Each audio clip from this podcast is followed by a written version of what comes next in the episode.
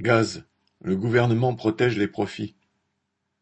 Le 5 novembre, en fin de soirée, le gouvernement a fait voter en catimini à l'Assemblée nationale une aide financière aux trusts fournisseurs de gaz, sous prétexte de compenser leur manque à gagner à la suite du blocage des prix du gaz jusqu'à la fin de l'année 2022.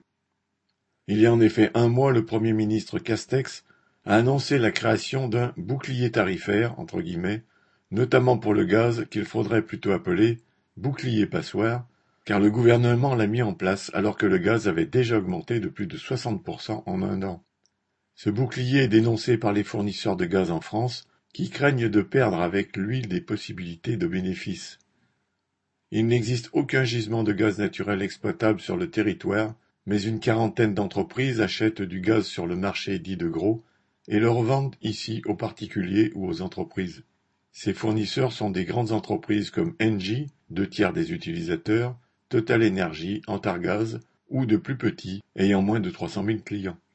Leurs bénéfices dépendent de leur talent en matière de spéculation et des différences entre les prix d'achat du gaz sur le marché mondial et les prix de revente. Mais actuellement, les prix d'achat flambent et donc tous sont venus se plaindre au gouvernement de cette catastrophe, voire dire qu'il risquait de faire faillite.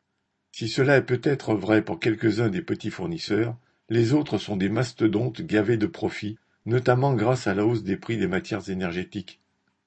Engie a ainsi réalisé un bénéfice net de 2,3 milliards d'euros sur le premier semestre 2021 et le groupe pétrolier italien Eni près de 1,2 milliard d'euros rien que sur le troisième trimestre.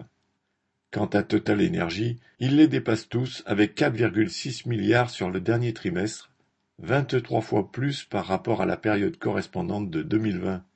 Macron et Castex, en bons serviteurs des capitalistes, leur offrent donc sur un plateau cette aide financière estimée à près de 1,2 milliard d'euros à partir de juillet 2022. Quant à ceux considérés comme les petits, entre guillemets, ils prévoient même de leur faire une avance de trésorerie à partir de février 2022. Quand il s'agit d'arroser de cadeaux les capitalistes, le concept de petit patron peut devenir très extensif.